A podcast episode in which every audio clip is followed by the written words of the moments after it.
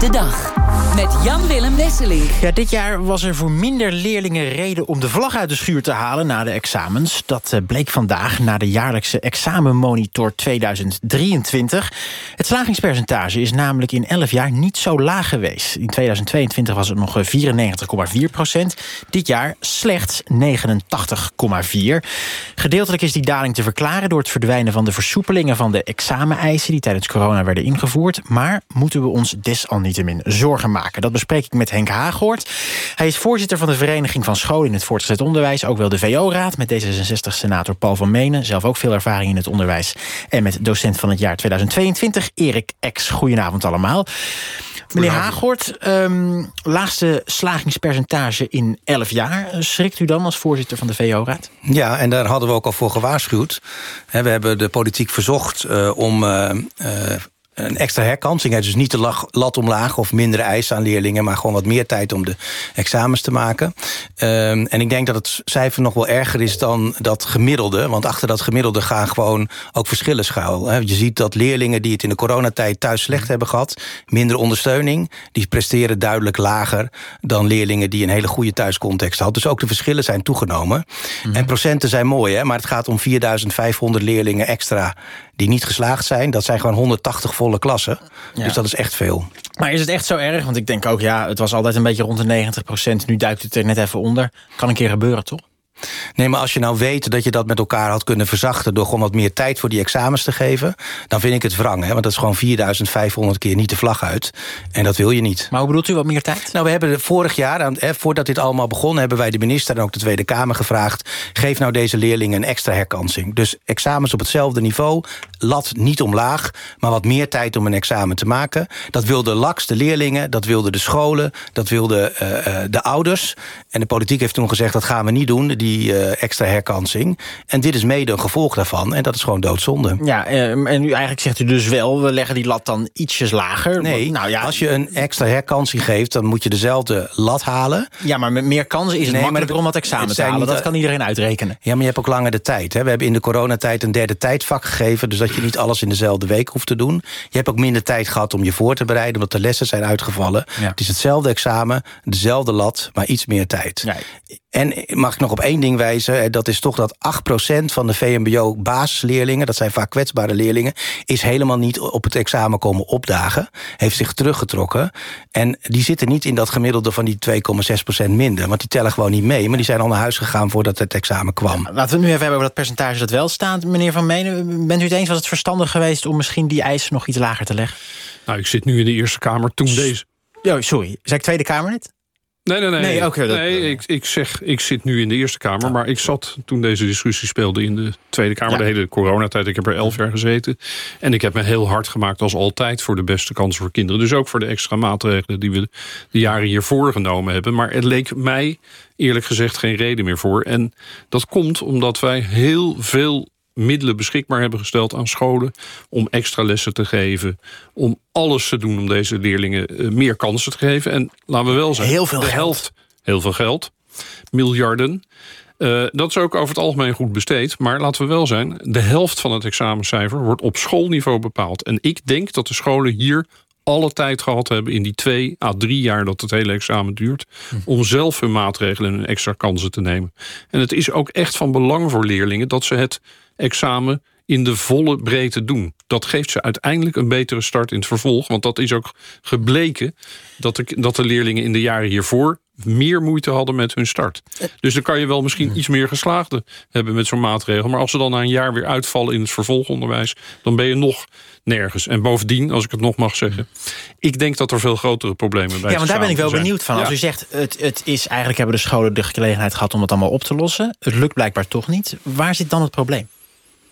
Nou ja, dat, dat, dat is per school verschillend. Hè. Kijk, zo'n zo'n landelijk percentage... dat bestaat natuurlijk uit een heleboel uh, getallen die op scholen plaatsvinden. ik zie wel wat ontwikkeling. Maar je ziet, je ziet sowieso dat die middelen uh, die de overheid beschikbaar heeft gesteld... dat die per school heel verschillend besteed zijn. Dat is overigens een van de grote zorgen die ik überhaupt heb.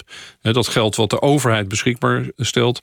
dat daar te weinig sturing op is. Dat er te veel eigen beleid wordt gemaakt. Wat vaak niet in overeenstemming is met de doelstelling zoals we die hebben. Maar laat ik eens eventjes een heel andere invalshoek nemen. Laten we bijvoorbeeld eens kijken naar de leerlingen in het, voortgezet speciaal onderwijs.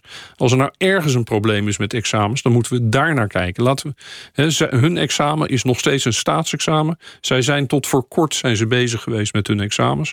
Laten we daar energie in steken. Laten we energie steken in een veel beter examen Nederlands. Het huidige examen Nederlands is een verschrikking. Niemand in Nederland wil nog Nederlands gaan studeren. Er zijn geen docenten meer. Ik heb al heel lang gezegd, dat moet anders. Dus ik zou tegen de VO-raad willen zeggen... laten we onze energie, als het gaat in examens... nu voluit op verbetering eh, zetten... en niet op uh, terugkijken naar nou ja, dit marginale verschil met de vorige jaren. Ja, eerst even naar Erik Ex. Hij was de docent van het jaar in 2022. U eh, bent de leerkracht geschiedenis op het uh, Cygnus Gymnasium in Amsterdam. Zijn die slagingspercentages op uw school eigenlijk ook omlaag gegaan? nee, eigenlijk niet. En ehm, ja, dat komt ook denk ik door wat net al werd gezegd door meneer Haaghoort. Ehm, je ziet grote verschillen. En op zo'n gymnasium in Amsterdam... Ja, uh, meneer Ex, de, lijn die is heel erg rommelig. Dus ik kom zo meteen wel eventjes bij u terug. Dan gaan we ondertussen nog eventjes uh, praten met uh, Henk Haaghoort en, ja, dus en met Paul van Menen. Ik wil toch even bestrijden, maar dat hebben we net al besproken... dat het minimale verschillen zijn. Hè, want het zijn echt wel grotere getallen. Maar Even over dat besteding van dat geld. Ik denk nou juist dat je het vertrouwen aan de professionals moet geven... om voor een VMBO-klas iets anders te organiseren met dat geld... dan voor een gymnasiumklas.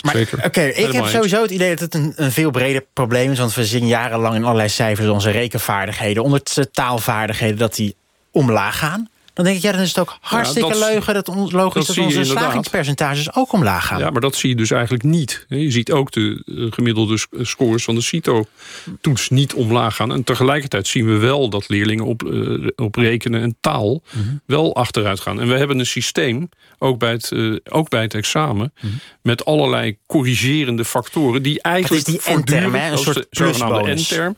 die corrigeert voortdurend. Hè, dus we, we kunnen de werkelijkheid niet meer zien. Ik ben 44 jaar geleden leraar geworden. In die tijd was het zo dat als je op het examen 63 eh, punten haalde, had je een 6,3. Nu, als je 63 punten haalt, heeft de leraar geen flauw idee welk, tot welk cijfer dat leidt. Want dat wordt achteraf door met die N-term gecorrigeerd. Ja. En dat geeft een enorme uh, ja, onhelderheid over de waarde van het examen. Ik denk dat er, er is nog veel meer over de examens te Ik zou ook willen dat er een maatwerk ja, misschien, maar dus u zegt eigenlijk, we hadden een veel lager slagingspercentage moeten hebben dan we nu hebben. want er wordt volop gecompenseerd voor leerlingen die het niveau eigenlijk niet aankunnen, meneer Hagort. Ja, maar dan zou ik toch zeggen, meneer Van Menen, wat, wat heeft u huiswerk wel gedaan de afgelopen jaren? Want dit hele gebeuren is iets wat zich afspeelt tussen de politiek en een college voor toetsen en examens. Daar zitten scholen niet tussen. Het werkt in Nederland zo. Docententeams, hè, docenten hmm. maken de examens. Dat onafhankelijke college uh, houdt daar toezicht op. De Tweede Kamer bepaalt de eindtermen. Ja, in die driehoek zitten de scholen niet.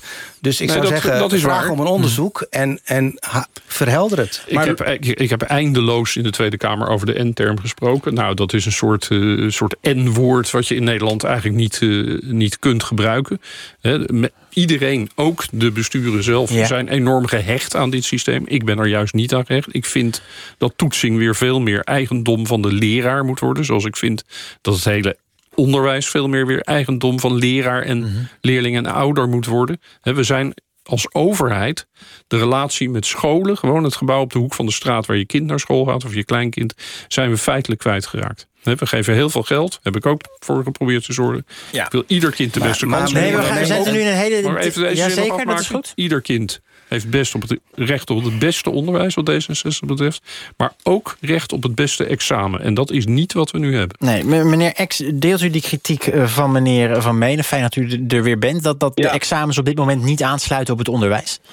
Nou, meneer Van Menen heeft zeker gelijk dat bijvoorbeeld het Nederlands examen, uh, ja, dat, dat, daar is heel veel kritiek op. En ik moet zeggen, als ik het zo zie, ik ben geen Nederlands docent, maar dat slaat inderdaad helemaal nergens op. En het maakt je niet, uh, uh, motiveert je niet om Nederlands te gaan studeren of überhaupt een boeken te lezen, geloof mhm. ik. wat me een van de, van de doelen lijkt van, van Nederland, dat je dat een beetje leuk gaat vinden. Ehm, maar ik, ik ben wel heel blij dat ik ieder jaar met mijn leerlingen naar zo'n moment toe kan werken. Dat, dat is wel prettig om dat samen te doen. Ehm, eh, dus dat zou ik heel graag willen behouden. En ik, ik, ik hoor meneer Van Meen ook zeggen zeker. En ik- ja, ik wil, wil wat zou u concreet anders willen zien dan? Nou, ehm, eh, wat ik wel concreet. Kijk, bij geschiedenis hebben wij eigenlijk, denk ik, een vrij goed examen. Eh, ik ben nu bijvoorbeeld bezig met het onderwerp China. En dat vinden eh, leerlingen ontzettend leuk. Dus daar is, en dat was er vroeger niet. Daar is dus meer wereldgeschiedenis ingekomen. Ik denk dat dat, dat dat op zich prima is. Ehm, maar wat belangrijk is, is dat die examens ook weergeven van wat de kinderen echt kunnen. En we zien de afgelopen jaren, en daar heeft meneer Van Menen absoluut gelijk in, dat eh, de vaardigheden van leerlingen helaas naar beneden zijn gegaan. Daar hebben we allerlei andere tests voor om dat te zien. Ja. Maar die examens blijven min of meer op hetzelfde niveau. Ja, dat is, meneer Hagert, dan toch een punt dat ik hoop dat we nog oplossen in de komende twee minuten. Hoe kan het dat we. Die, die examens die zijn gewoon nog even een positief beeld als ik meneer Van Menen en meneer Exo hoor. Ja, maar de, eh, kijk, de, de, meneer X zegt... over geschiedenis ben ik wel tevreden. Het zijn de vakdocenten geschiedenis die met elkaar het examen maken... en het college van toetsing en examens houdt er toezicht op. Ja. Ehm, bij Nederlands gaat dat blijkbaar mis. En als ik dan meneer Van Menen wil hoor zeggen... ik wil meer grip op de scholen... dan ik zeg, nou, die grip op het CVTE, hè, dat college... dat heb je al, al 30 jaar. Dat zijn de examens, Doe- het CVDE. ja, doe het. Hè. Dus dichterbij de uitvoering kan de politiek niet komen... dan nu met de examens.